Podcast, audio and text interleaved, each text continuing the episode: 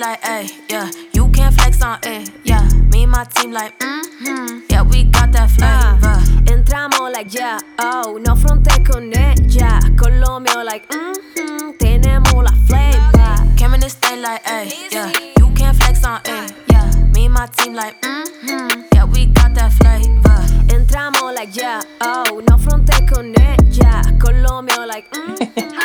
Everybody. Welcome back.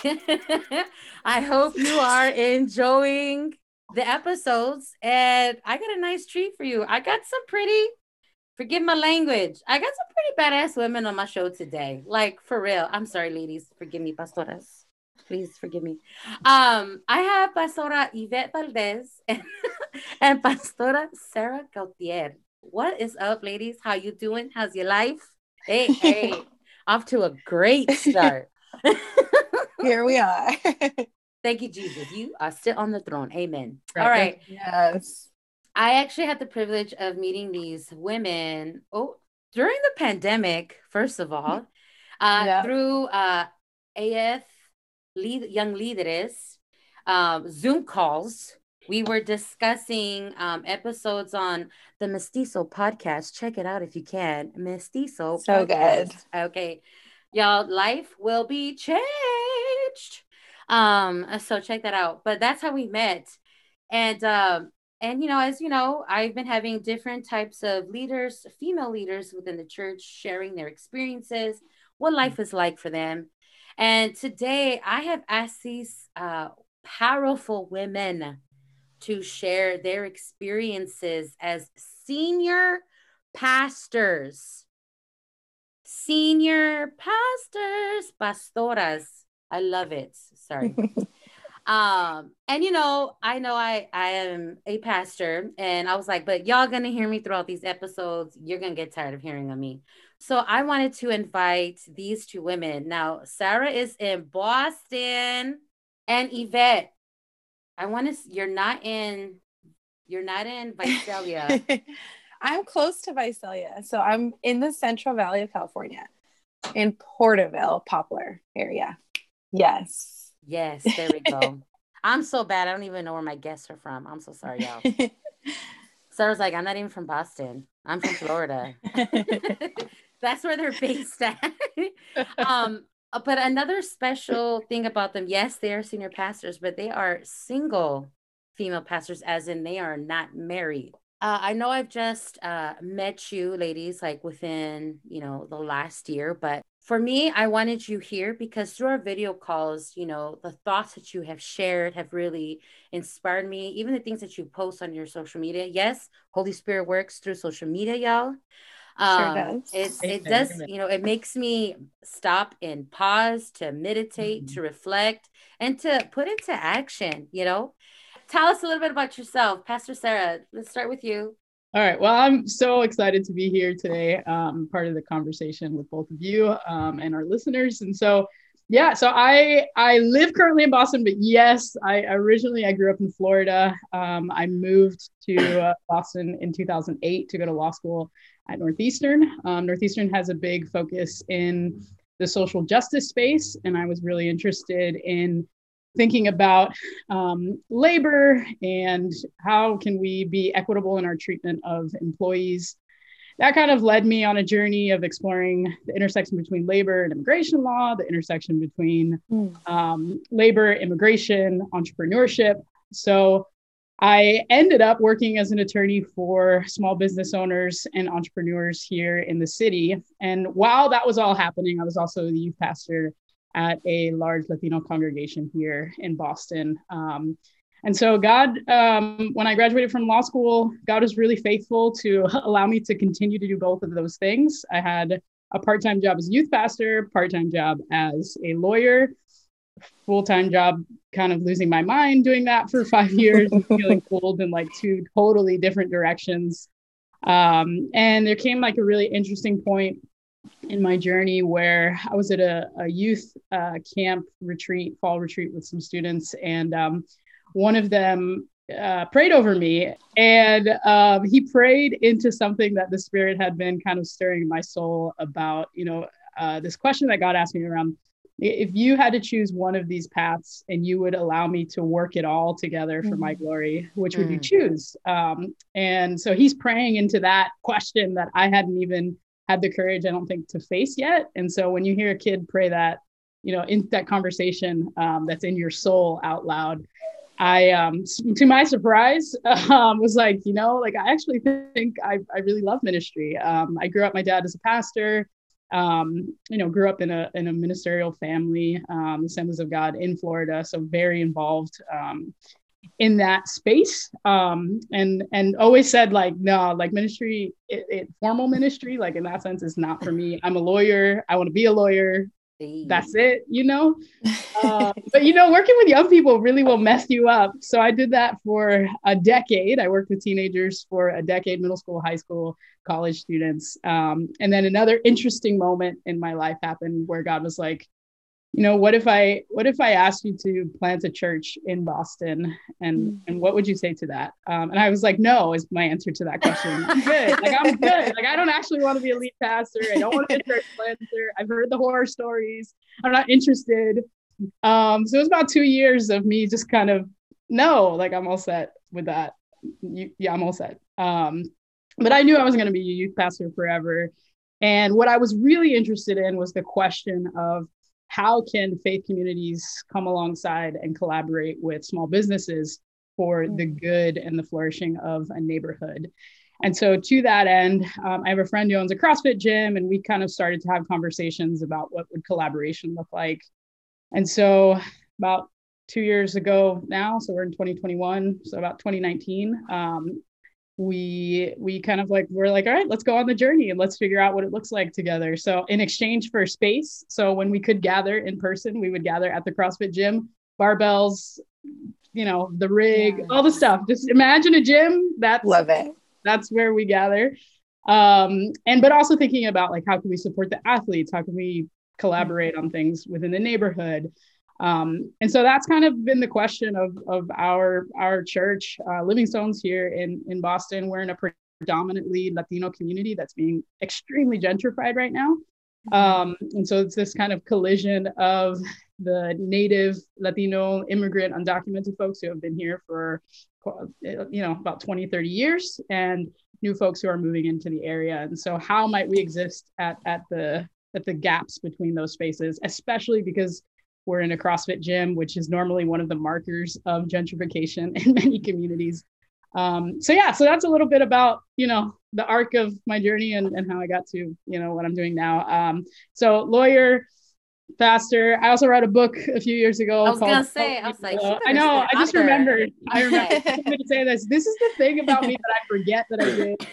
Um, and it it actually kind of traces this journey of like, what the hell do you do when like God changes the game. And how do you mm. find voice in that tension between, okay, God, you promised me some things, but I'm not really experiencing them right now. Um, so it's really about finding your voice in that journey um, between God's promises and their fulfillment. And it uses mm. colors and and and um, just the imagery of that all of us hold a, a beautiful color that we add to the masterpiece of God's canvas here on earth. And so um, yeah, that's a little bit about me. What's the name of the book again? Color Me Yellow um, Finding Your Voice in the Tension Between God's Promises and Their Fulfillment. Pastora Yvette, tell us about yourself. I still cringe when I hear that. Yes. Uh, I'm so sorry. Go ahead. I feel you. I feel you. I feel the you. Cringe, is, the cringe is a thing, though. It's good. The cringe is a thing. You try yeah. to not let it show on your face, but it's a thing. Uh, but I am um, in Port, like I said, in Porterville, Central Valley of California, a very rural farm farming community. Um, I am also a PK, so uh, hearing Sarah, I actually heard Sarah on a podcast earlier this year when we first started um, connecting through Young Leaders before meeting her and just was like so connected to her story. I think I messaged her and was like, loved hearing you because we're like a weird breed of uh, leader women latina pastor that's like when you find another it's like wow. But i am also a pk um, and also did not ever you know dream of being a pastor but definitely always had a desire to god i want to please you And I always tell people like there is this because my parents are still pastors and I'm actually not a senior pastor, I'm the executive pastor. So my parents are still the senior pastors. My Um, no, no, no, you're good. I just like just to make it clear because I'm not. But um but I always I always am am first of all for myself uh, conscious to to know and also remind people like hey I, I wasn't called by my dad. Mm-hmm. I was called by my father by God. And I think that's so important because if, if there are any PKs out there, there is that like a little bit of resistance because of a lot of different experiences that we can have.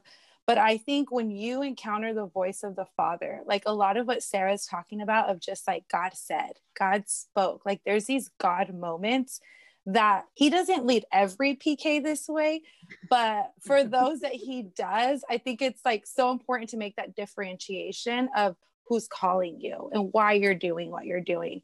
And so for me, uh, I grew up in, in a house where we always were like, my dad gave us obviously like that ministry experience, but it wasn't this pressure of none of my siblings are doing this.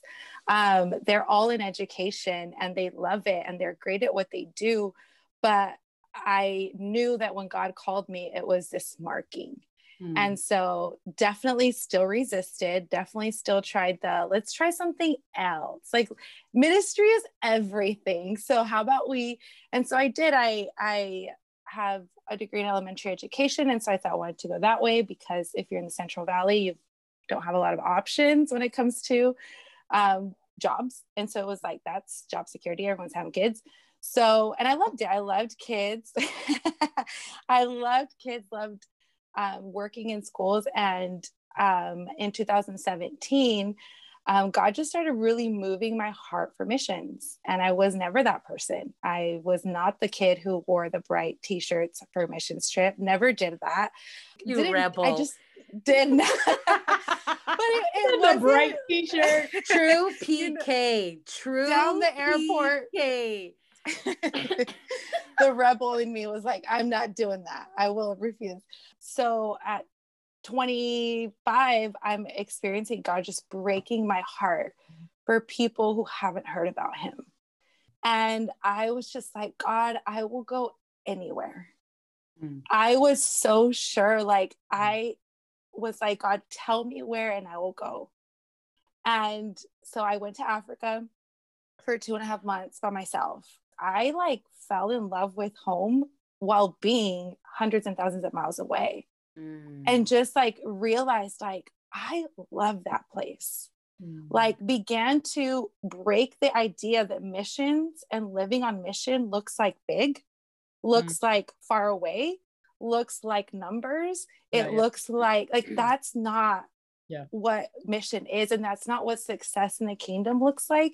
Yeah. And so I began to fall in love with home, came home and quit my job, uh, went full time into pastoring, something I did say I would never do, but also did it with like so much love and so much like excitement. I wasn't kicking and screaming.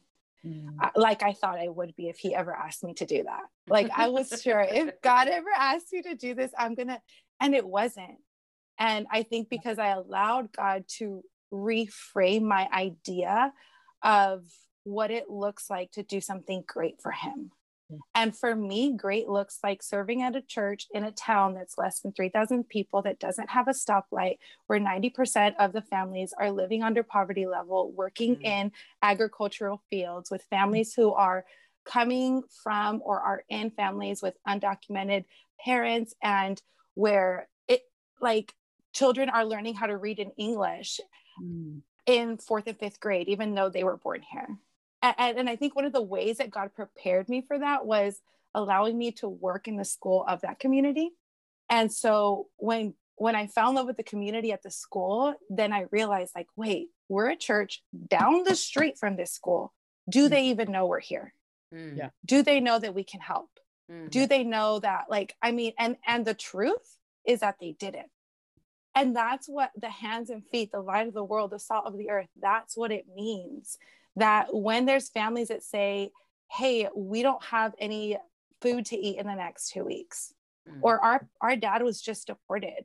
Mm-hmm. or like these are very real daily things in in my community and so it just became this thing of like how dare i Mm. want to run to another country when my neighbor who looks like me who has the same experience as me who i can't say that that was me.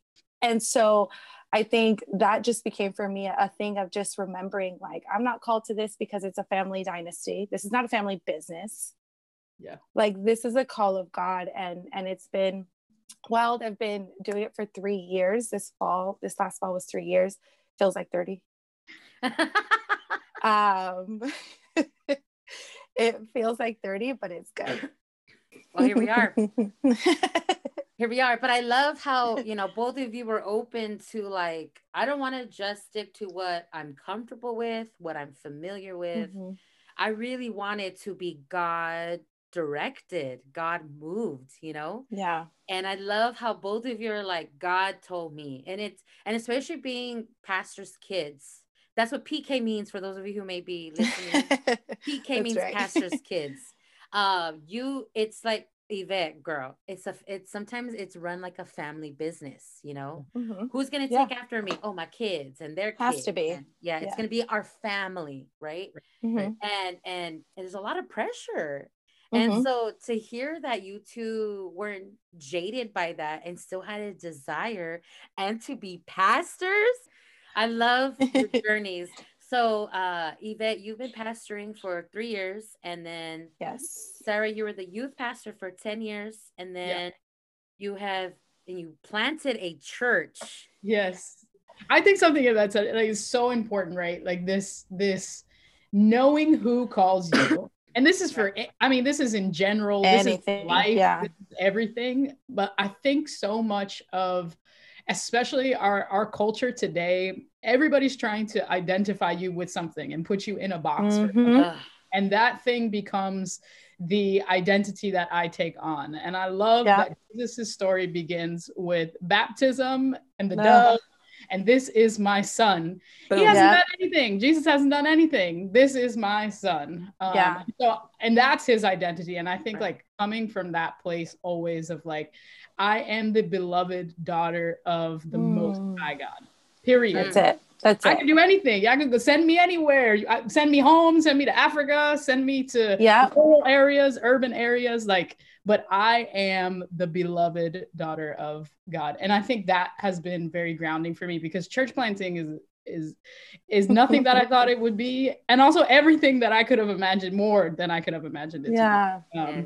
'cause there's so many there's so many moments um, on this journey where it's been like uh, rejection after rejection after rejection rejection for funding because i'm a woman rejection Mhm. from Mm. um, credentials because i went to law school and not seminary just rejection after rejection after rejection and i had a, a mentor pastor friend of mine say to me like if everyone would say no would you That's still it. say yes to what god has called you to do Mhm. and that my answer was like of course why not but I, but i think it goes back to remembering like our identity is not found in what we do in in what Yeah. other people say we can or cannot do but our Right. identity is i am the beloved daughter Right. of god we definitely want uh approval or maybe support right because you're like yes it's like that encouragement you need but then there's just you get to a point where you're just like you know what a lot of people say no but i know that this is the lord so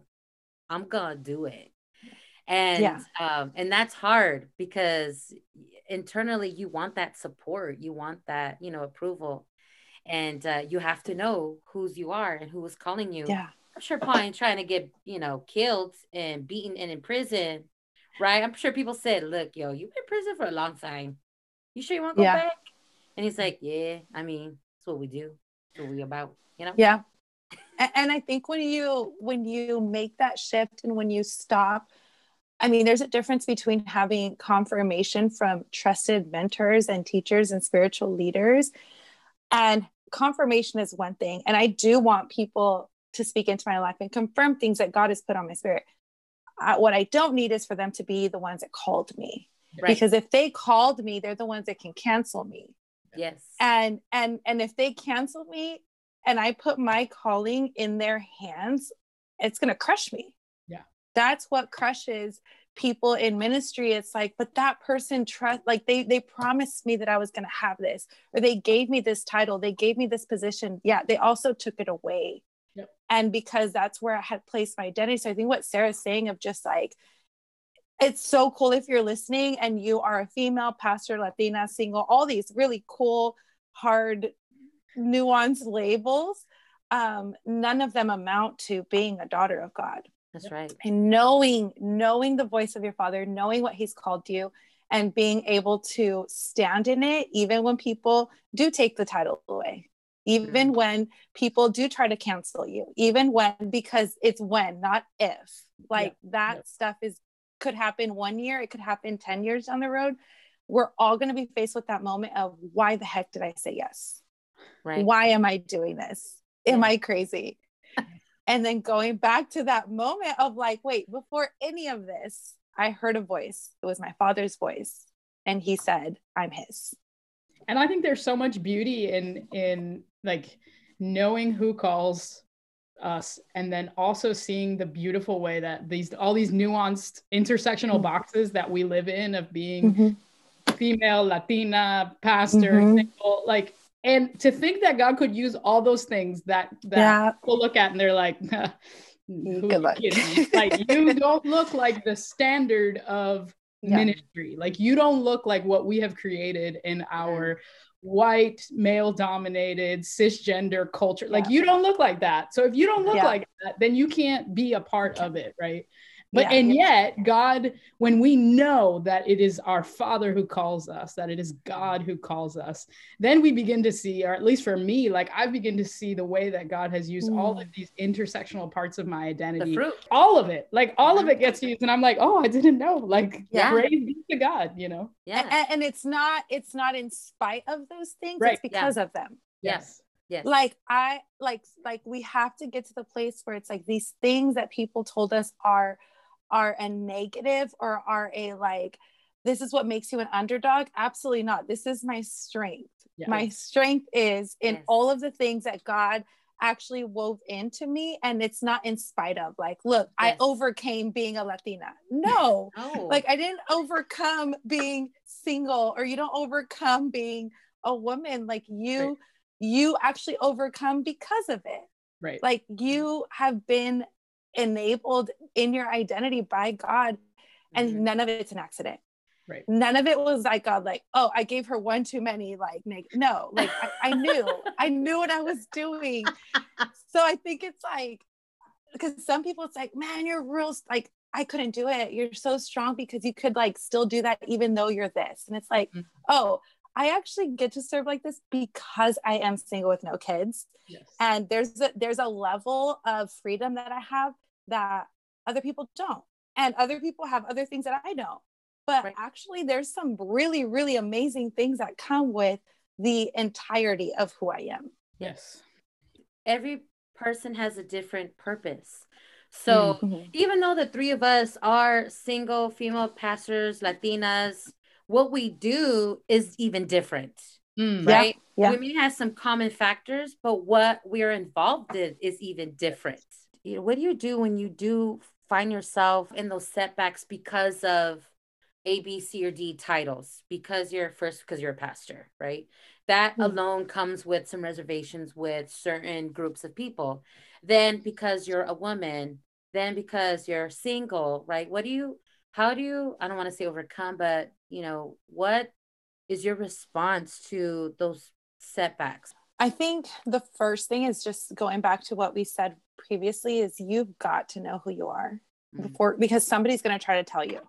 Right. Um and so they're still going to try but i know who i am. But i think going back to what he said one of the things that i just started doing recently was just like going back every morning and reading words that God gave me um, years ago, like when I was a teenager, like when I was, and, and reading them and saying, that's what he said.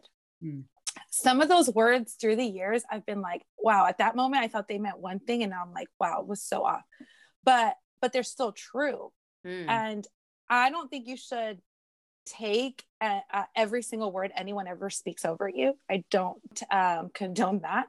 Um, but I think testing the word, trust it, it, whether it's a word from the Bible, whether it's a prophetic word, but especially if it's a prophetic word, make sure you test it up against the word of God. But know what he said, go back to it every single day. I, I always say to, to my girls, I'm like, guys, we are not starving warriors.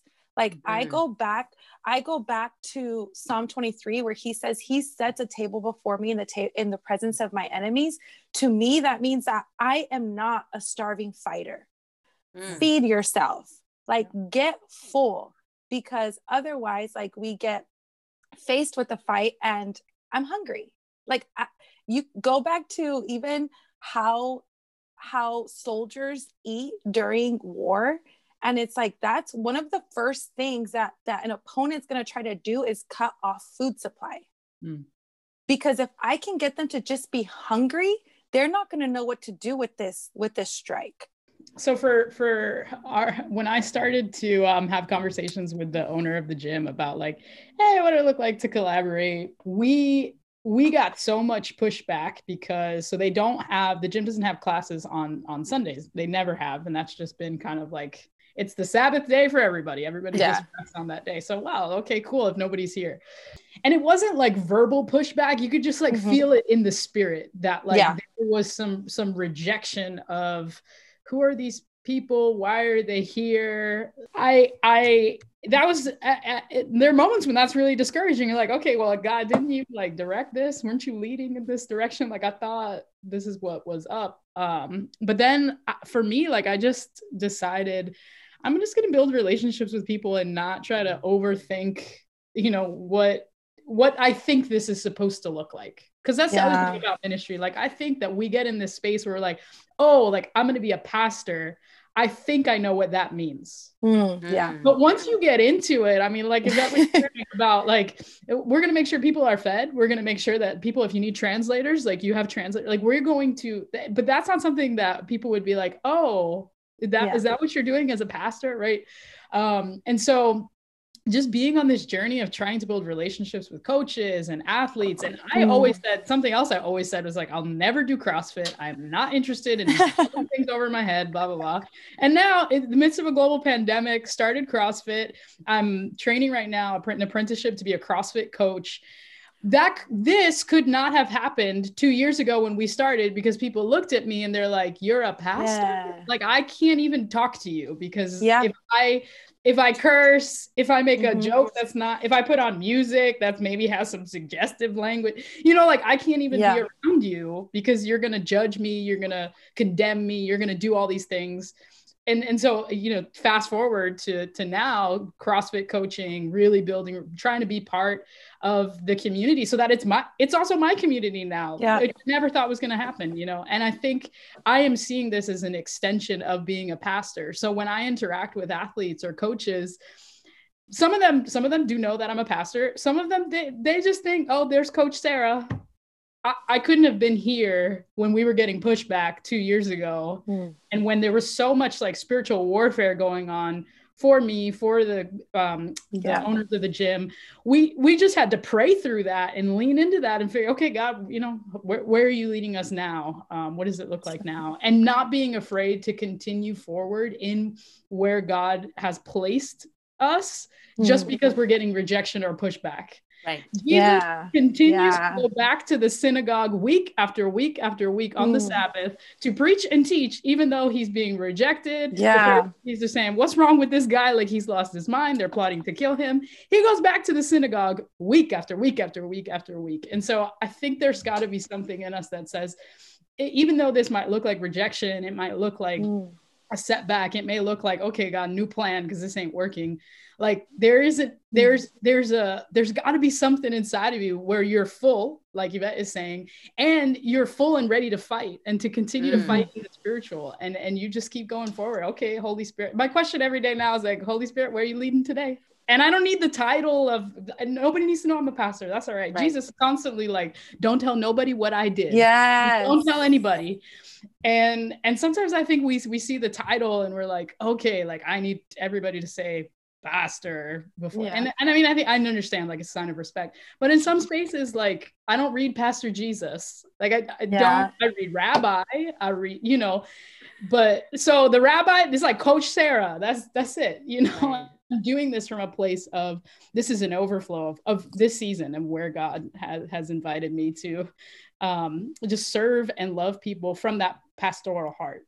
One thing that I, I love that I'm hearing from both of you is just your intention to be a part of the community you know but you you went into your communities you saw what they needed you became one of them whether you're from there or you're not from there you learned mm-hmm. what they were about and and be, through that they were to see that you cared for them and you loved them and you know sarah i loved where you're just like I, I i'm not here to be like i'm a pastor I'm just Sarah occupying the space, you know, with you. You know, we just here.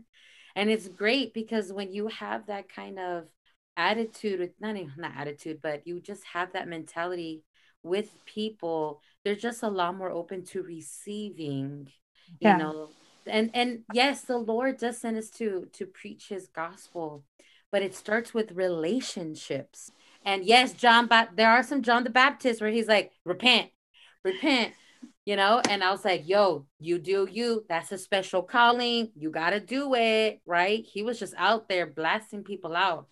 And then you have other people whose roles are like Jesus and the disciples, where, you know, you're taking your time in the cities, getting to know the people's hurts and building relationships, you know? I love it. I love it. So, you know, we talked about your journey. We talked about, you know, some of the hardships that you might endure and you know how you got to get ready you got to equip yourself be ready to fight right um what is your like your spiritual and like emotional support look like yes we have the holy spirit yes um but you both of you had mentioned like mentors um do you have mentors or other pastors that you speak with do you have a community within your hometown or is it online what does that look like for you yeah, I think for me, like I um at the outset of church planting in particular, I was like, I need to make sure that I've got some, you know, people mm-hmm. that in, in a more formalized way, like obviously you have relationships with pastors, relationships with folks, but um, in a more formal way. So I think I've been really intentional about making sure that I'm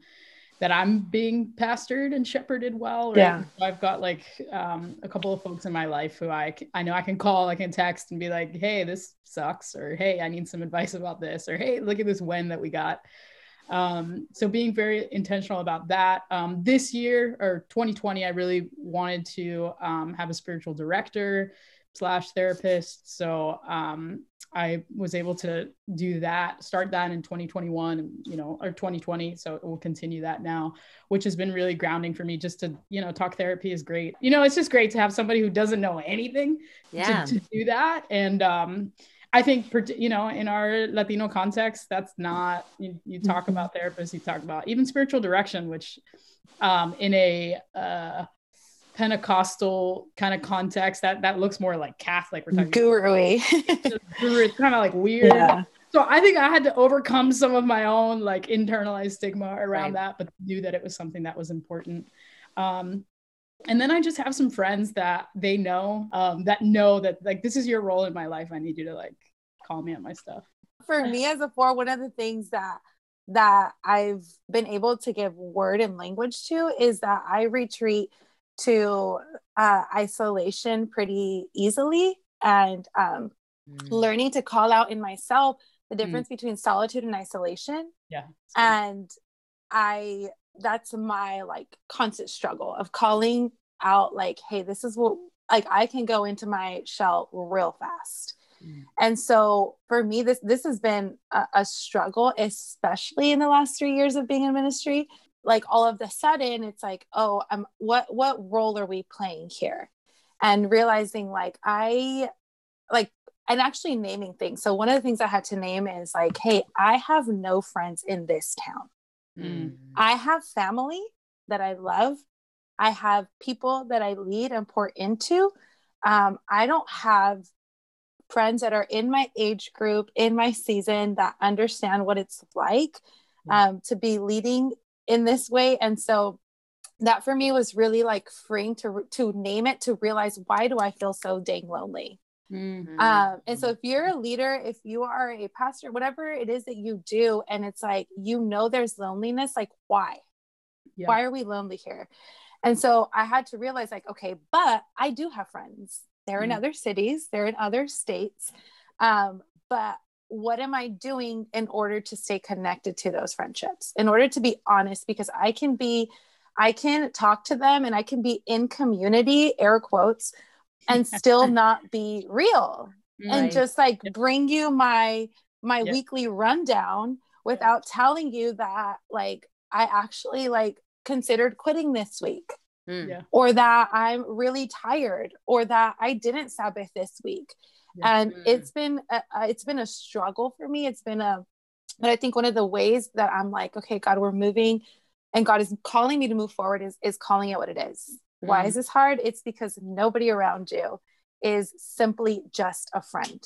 Yeah. And and I don't have a, a husband that I could just like, this day sucked, tell you that at the end of the day.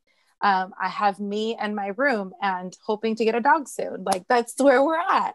And so it's like, but at the same time, I get to lean on the Holy Spirit in ways that are that are real and that are deep um, I get to really, really calm myself up and allow my friends. I mean, I have a friend who a couple weeks ago, she's like, Hey, you're doing it again. Like, you're getting into this. Like, I don't know. Are you talking to someone? Like, you don't got to talk to me, but I, am worried. Yeah. Yeah. And, and, being like, Yeah, you should be worried. I'm not great. Yeah. And, and being okay with that. And so, leaning into those, there's mentors that I've um, ask them like and that's something that i'm praying still about about having somebody that calls me out yeah. mm-hmm. i want like i i have my dad and so he's he's my dad he's my pastor he's my boss so that's fun um but and and and so we work a lot together but i'm like who can call me out? Like yeah. who can be like you need to stop. Yeah.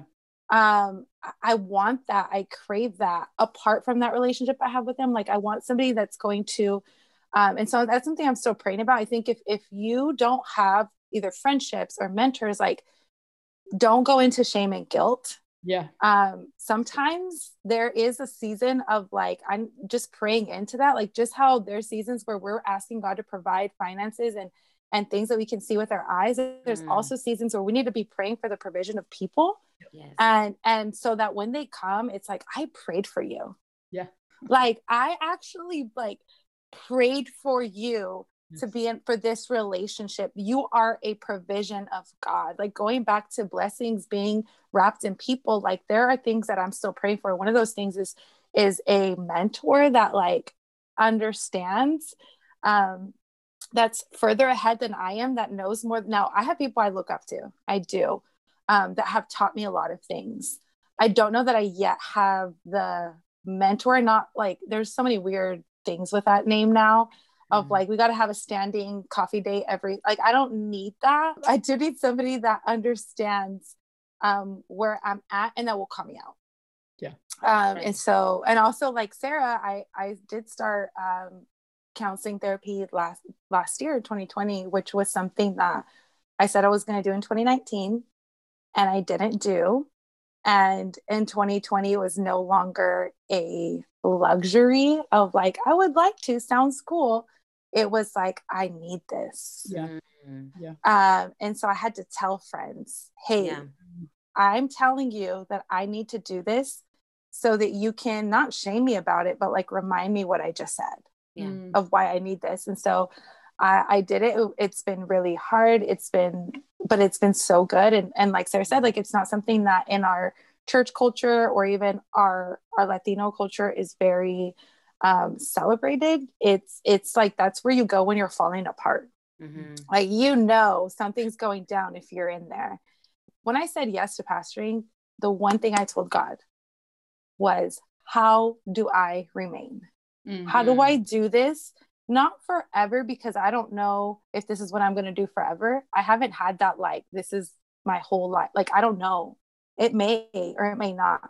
But until this assignment expires, how do I get to that end? Yeah. Um, I don't want to get burnt out. I don't want to get tired. I don't want to hate God. I don't want to hate people. I don't want to hate myself for doing Yeah. this. Like I want to remain. And and the one thing that that was my one request. If I say yes, how do I get to the end? Yeah. Not how do I start? How do I get big? How do I? And the one thing that I felt from God was, I'm going to teach you how to rest and how to run in that order. What to me was so because when I when I said yes to pastoring, I was 25, and so by that point, I had seen a lot of people who were at those at the same altar calls as me, who meant it with all their heart, like I did, Mm. who started, and who didn't remain. Mm. And I don't look at them as like, oh, how could you quit? Like, no, I could too. Yeah. Yeah. Yeah. If, if I don't, if I don't get my roots in right, if I don't like do this with intention, like I could very much quit. Yeah. Yeah. And so I realized like, God, how do I remain? How do I? And so me counseling's been one of those things where it's like, I'm not going to do this because I'm burnt out and tired. And I'm, I'm doing this because I want to remain like, I want to do this for the long haul. Um, and, and finish well and not just be a really good sprinter because I I'm really good at starting things. I in myself suck at finishing. And so I had to know that. Like I know I'm not good at finishing things. God, how how do we do this? How do we Mm. finish really well? I will uh, run myself to the ground, but I'm a great Mm-hmm. starter. I'm a great, Mhm. I can get people motivated. Let's go. But then I'm like over it after a while. I'm Mhm. just like, yeah, I'm done. I don't, I don't want this no more. You want to take this? You want to do this now? I can start it. You know what? I can even get in and kick it up to gear, jump in, yo, yo, yo, we gonna do this and then leave, right? But I love Mhm. how you're like, how do I get to the end? How do I, you know, you know, even when I ran today, I was all good. And then just that one part that between the half mile and the three quarter mile, I was like, it, and it was an Where's hope? it was an incline too. I was like, it's not a big one, it was a small one. I was like, Lord, how am I gonna get through this? I just it's just a quarter of a mile I gotta get through. But Lord, I was just like dragging my feet. But yeah, and it's at those moments where usually in ministry, I'm like, oh, I guess it's time to move on. I got to go, you know. Mhm. yeah. So yeah, how do you prioritize your schedules? I you both have talked about Sabbath. I love that. So how do you how do you schedule? What how do you prioritize all of that stuff? Yeah, I think well, uh, yeah, Sabbath is is huge for me. It took me a long time to figure out the Sabbath, so I will tell all of you know people who are listening, um, just experiment with yourself. You know, Yeah. a lot of people, uh, pastor friends who I had like Monday, that's the day that you need to rest. Um, and for me, I tried Mondays. Mondays didn't really work. I was too like ready to start the week and get going. Um, so I have my Sabbath on Fridays because it just works with my kind of cadence and my rhythms from the rest of the week. Um, but I had to experiment to get there in a, in a full 24 hour block that took, it's like a muscle. You're building up something that, you know, you've never done before. It's going from the half mile to the three quarter mile. It's like, I gotta, I gotta continue to build this up Yeah. and be gentle with yourself in that process. I also think with Sabbath, we think it's like, I need to be sitting down, sleeping in a vegetative state all day. and that's, that's not Sabbath, right?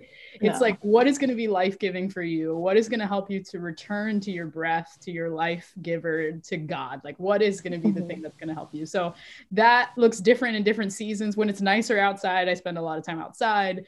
Um, you know, sometimes journaling is really fun for me. Sometimes I'm like, screw that. I don't want to journal my thoughts. Sometimes skateboarding is really fun for me. Sometimes, you know, whatever. Like, so there are just different things with Sabbath. Experiment and and but it's it's not a vegetative state. I just Yeah. I think that's important. That's good. Yeah. Um, but I think so. So Sabbath is is really important. Prioritizing my schedule. I think what I've because I'm now kind of taking on this this additional job. I mean, it is a job. There's expectations around around coaching and um, being at the gym and and being involved with athletes. Um, that has really changed the priority of my schedule and really thinking about for me like what is what does it mean to be a pastor and so having conversations with some of our leadership team about like this is an extension of me pastoring, which means that there are some Mhm. things I'm going to have to do less of. I am this is me this is pastoral care, so I want us to think about it that yeah. way. Um and so like having that conversation and just being upfront about about that. But I think like it's it's the balance of um you know the season that you're in and like okay god like what are the what are the assignments that you have in front of me and and for me thinking i like look through i'll jot down all the things that i'm doing i'll think about like how much percentage of my time in the week am I dedicating to this thing? If I'm dedicating way too much percentage of my time to something that just is not really aligned with where I sense God calling and leading in a season, then I know that I need to deprioritize that and reorder how what percentage of my time is being invested in kind of the work of ministry. And then prioritizing like fun things, yeah hanging out with friends even if it's via zoom or phone call or you know grabbing a bite to eat with someone like that's really an important thing i Bridgerton, I, if you're on Netflix, yeah, it's, it's a raunchy. You know, it gets a little okay. fast, fast forward. You got to get really good with that fast forward, buddy. because, okay. because, like, whoa, my lord, my oh, God, but but but that's like like that was a good thing to binge through over the holidays and just like finding fun things. Uh, as i mentioned skateboarding like that's something that i really enjoy doing. And and i think so i am 34 and every year i have like a challenge for myself to like do something ridiculous. So one year it was every year in my 30s so one year it was skateboarding. I was like i really want to learn how to skateboard. Never did that in my life. Um, this year it's jump roping. I never jump rope yes. Yo, so i want to like learn how to jump rope. Like that's my goal. And it's just like a fun thing. Um, yeah. last year i wanted to learn how to make like good coffee espresso drinks and so really invested in that craft. So i think like there's also the priority of like what are the fun things that I want to do? And so I'm yeah. always trying to like put that in my schedule. Anyway, enough. I love that. I love that. That's awesome. I, yeah, my my uh 18 year old cousin was like, Eva, you got to watch Bridgerton. We're always like, you know, swapping binges, and she's like, except she's like, you taught me how to be real good with that fast forward button, so you gotta you gotta be ready. she's like, you taught me how to be ready. Um, so I'm like, I don't know if that's a good bad thing, but um, for me, I think when I look at my schedule, it's just I, I'm bad with structure, and so that's that is a definite practice. As in, I'm not perfect at it for me. Mm. Um, I, I routines and things like that. Like I, I just I'm a I'm a snowflake. I just like want to do whatever I feel like doing um, that's not great. So um, so i think for me like schedules have become that really really sacred thing for me where it's like this is me being obedient and faithful. Um, i'm not the person that loves the to-do lists and checkoffs and schedules and planners. I've just learned that that's how i'm being faithful. Mm. um, so for me i schedule rest first. Now this mm. is like really really hard for me. I've i've done Sabbath for the last couple of years, been like on and off trying to figure it out. I think in 2020 really um even though it was like what am I resting from? But like it was a lot like mentally like the decision making the like shifting the this week we're doing this next week we're doing that the like all of that was a lot a lot of toll. And so realizing rest is not something that I am being rewarded for. It's not something that I'm that I am earning or deserve, it's a gift. And so mm. every day when that day comes, whether I worked really hard and accomplished everything, or whether I like, you know, it was, I didn't, I wasn't super productive, like that day came, we're going to rest. Mm. And so not, not treating it as something I deserve or I earn. So I, I schedule that first. And for me, I, I look at rest as like a daily thing, which is for me, mornings are my, like, I'm not giving up my mornings. And so for me, it's like if I have to wake up earlier, that's fine. But I've got to have that time where it's just me. I'm just sitting with God. Um, running, I took up running this year, which was like I don't have a I do not have an athletic bone in my body. Like I come I come from a super athletic family. Every all of my siblings very athletic, my uncles, my cousins. Um, not me. Tried out for soccer in high school. It was a sad, it was a sad, sad realization of like, there's this is not gonna happen. and so I always just like, I, am just not comfortable like in my body. Mm-hmm. I'm comfortable in my mind. I'm comfortable like working with my hands, speaking, using like my my mind, my voice, my words, but my body I'm very uncomfortable with. And so it was a stretching thing. And it was also a resting thing of like I actually encountered God a lot there. And I don't know that that would have happened out of 2020. And so for me, it's like, we're going to put rest, we're going to put running. Um, and then my, I, I do Mondays um, because just because for me, it's like, I, I did find myself in the weird Monday funk of ministry. Like Sarah said, just do things that are fun. I like to um, make a playlist for that day, have a meal planned for that day, have a book that I'm going to read that day, um, and then have a friend that I'm going to talk to that day. Mm. And then mm. just helps me.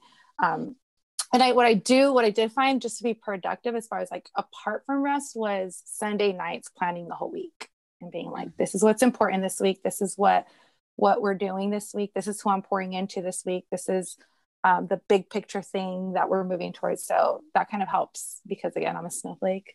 So I kind of just like, what, what do we feel like doing is what my natural instinct is. Thank you again, ladies, so much for your time. Thank you for sharing. Um, I, I loved hearing your journeys, uh, your experiences. Um, thank you for being so open. You know, I know sometimes as pastors it could be a little difficult uh, to share, you know, things that you you work with, work through, and mm-hmm. And just being honest about like I'm not perfect and I am working things out. Mm-hmm. And I and I hope those listening, pastors don't got it all together. Okay, we are mm-hmm. also mm-hmm. a work in progress, saved by mm-hmm. God's grace. Amen and yeah. and just learning along with you we are sheep among sheep right and uh, yeah so thank you again um uh for sharing and uh just to close us out are there any like encouraging words that you may have for pastors church leaders female pastors female church leaders that you would like to share any any any words of wisdom? Uh, I think just um, I, this morning when I was thinking through this and just praying over this time, and um, even as you're listening, like I, I truly believe like God knows who He calls. Mm. I think sometimes we try to convince God of why He's got the wrong girl, um, of why He's got the wrong person, mm. um, and I think recognizing like He knows who He called, and uh, it reminds me of First Thessalonians 5 5. I was reading this this morning and it said, Your sons of your sons of light, daughters of day. We live under wide open skies and know where we stand. So let's not sleepwalk through life like others. Let's keep our eyes open and be smart. People sleep at night and get drunk at, get drunk at night, but not us. Since we're creatures of day, let's act like it. Walk out into the daylight, sober, dressed up in faith, mm-hmm. love, and hope of salvation. Mm-hmm. And, and I think if we could live like that, I know it's wild out there. Like I know there's so many voices, so many things, but if if the sons and daughters of light of day would be dressed up knowing like I I, I know who God is. Mm. And, and I and I want you to know him too. Um, I think that we would be less fearful of the day we're living. Mm-hmm. And so, my encouragement to you is just um, live like you believe that. Mm-hmm. Um, live like you believe what you say you believe. And I think the world um, is needing that, is wanting that. And I think just to kind of connect with that, like being a follower of Christ is not easy.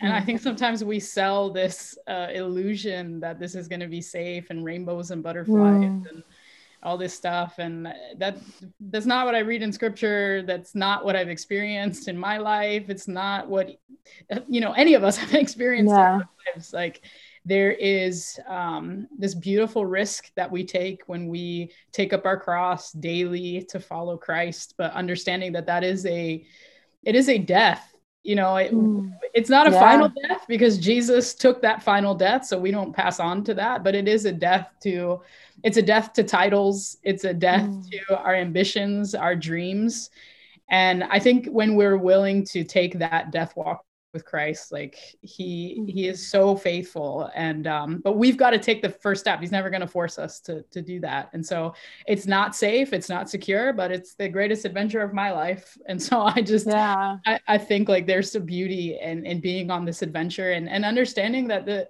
the spirit uh, has always been, you know, uh, a wild child, as one authoress calls it, the spirit, the wild child of the yeah. Trinity, um, who dances bachata and has yeah. salsa moves, you know.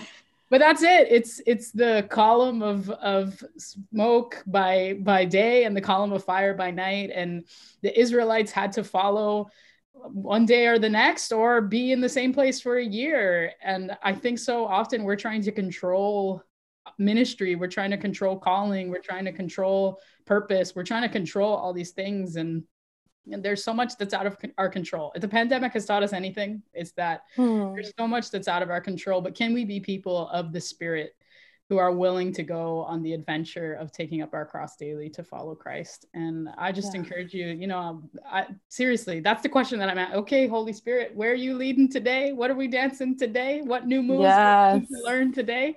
Um, and of course, growing up in a uh, Pentecostal context where you don't dance, we don't drink, we don't do none of that stuff. That's a little maybe controversial for you, but you know, the Spirit dances. The Spirit dances. Yeah, so dance in the Spirit, even if it's bachata in the Spirit. Oh my gosh. Well, thank you, ladies, again for your words of wisdom. So many pearls during this time together. And I'm so grateful that I was blessed to to meet you and to be able to um, serve alongside you, even though we're in different parts of the country. And um, thank you again to everyone who took this time to listen. I hope you were blessed. And Um, I'll see you all on the next episode. Bye. Ah, ah, con ella. No fronte conmigo que yo no tengo enemigo y tengo a como testigo. Ah, dale la venganza y si te pones con él entonces te pones conmigo. Ah, de my holy crew, la para de tu ganga.